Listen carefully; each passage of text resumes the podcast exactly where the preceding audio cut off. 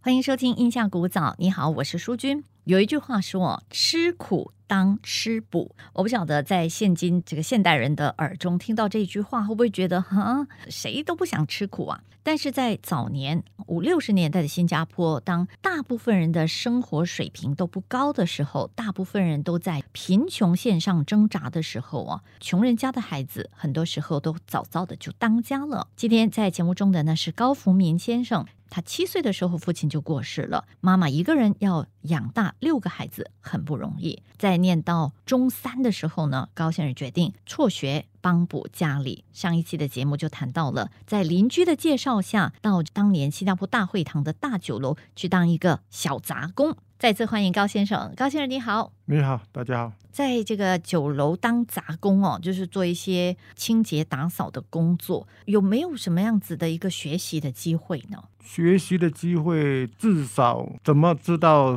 洗地要从哪里洗起，扫地要从哪里扫起。到现在呢，我拿扫把了，还是很多人追不上我的。 真的、哦？那请问扫地要从哪里扫起呢？耶、扫地就是当一个宽阔的地方嘛，哈，你要怎么去把它？不可能从一个角落到另外角落一起扫，不是的。嗯，我们都是从一个圆圈这样扫收了，再一个圆圈一个圆圈这样扫出去的。 就是那个酒楼桌子那个旁边一个圆圈这样子，那个范围扫，然后就扫在那个笨鸡这样子，呀，以前都是很多牙签的竹筒，竹筒哦，那个筷子筒，筷子筒那个他们就有帮一个筷子的套嘛，都是满地都是的。哦，因为以前的人就随手丢地上这样子。对对对对，哇，那那洗地呢？洗地要怎么洗呢？洗地不容易啊，我们要用那个用药水。然后地方很宽嘛，你可以可以摆了五六十座的一个地方，还有桌子在在这边。那你要怎么去把它洗？哇，真的是要很用力，几个人呐、要三四个人来帮忙洗。而且有食物啊，一定有油渍什么的哈、对对对，所以这样子的这个工作打杂的工作做了多久呢？做了一年多，一年多就天天这样子，早上跟晚上收工之后要这样做，中午的时间呢就送外卖，哦，以前也有送外卖，有就是 delivery，、那个那那一座职工会大厦里面的那些那些书记，哦他会 order 午餐，我们要送要送外卖，所以以前送外卖是怎么样？拿一个托盘吗？还是拿一个对，一那个种托盘多层的石石格那种钉呃嗯没有钉的，盖？他只是 order 炒饭就是一碟炒饭这样子的，啊，你就拿着一盘炒饭去。哎，对对那吃对，完以后要回去收盘子。 对呀、收杯子啊，收盘子啊，这样子的。 OK，所以从六十年代就有 food delivery 了哈。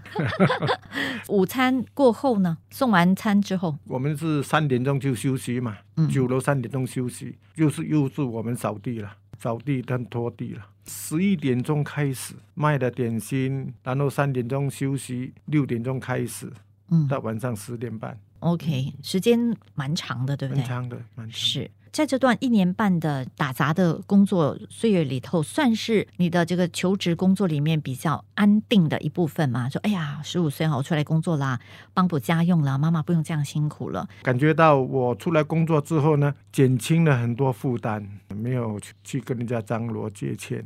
就不需要去借钱还学费，而且还额外的有了收入。你下面还有弟弟妹妹嘛，对不对？有的，那是我的二姐跟两个妹妹哈、她们还在读书。反而是女生读书哈。对对对对，因为我们姐自己自己不行。我相信你工作一定非常勤奋，有获得了怎么样子的赏识吗？这个就是说来也是一个缘分啊。我们的香港点心师傅呢，时常会午餐时间来看顾客群，然后呢安排那些点心炸的、蒸的要多少，要上来供应啊这样子的。那么时常碰到我，时常跟我聊天啊，帮我结账啊，因为我送外卖要结账嘛。过了没几个月，他问我说要不要去楼下跟我一起做工啊，学做点心啊，哇，当然要，对不对？那求之不得啊。是，那那时候刚好是我们隔壁厨房的做酒席的，他们也在找我。我说：“哎，我已经跟香港师傅这边讲好了，所以所以那个做菜的那个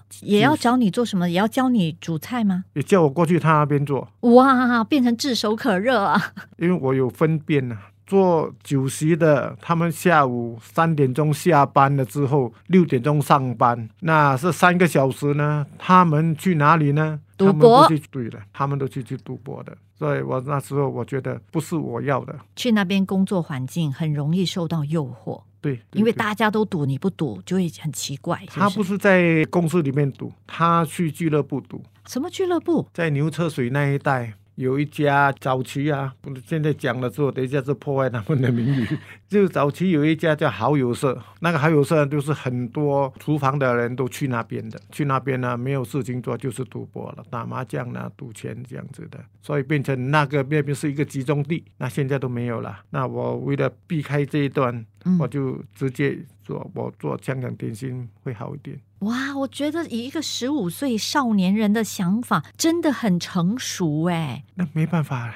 那个时候，以前还没有工作的时候，时常就每一个月还没到十七号、十八号就要去跟人家张罗借钱过日子，弄到我自己都真的是很为难，不借也不行。家里没有钱开对饭对了，对，那还要等到家里发了工资，还要去一家家去还，嗯这样子的。所以这样子每个月去亲戚朋友邻居家借钱，这种日子让你过得非常非常的觉得很没有尊严，对不对？是的，不过那些亲戚朋友跟邻居呢，都还是觉得说，哎，很可怜，但是我们没变坏。嗯，最怕就是那时候我自己会想，如果说我做了坏事，那肯定人家都抬不起头了。对，而且大家会觉得说这一家人哦，寡母一个人带六个孩子，大家会有那种同情心，肯帮你。然后每一个孩子呢，都这么呃，广东话说“伤心”啊，是吧？很乖巧，很懂事，所以大家都很愿意帮。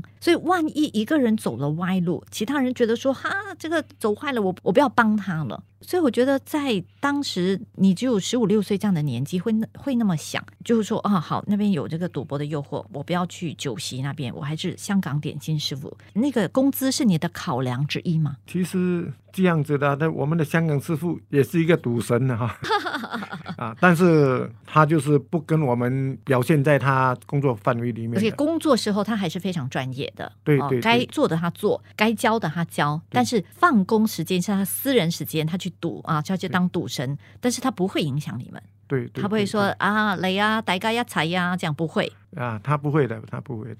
好，我们先暂时聊到这里。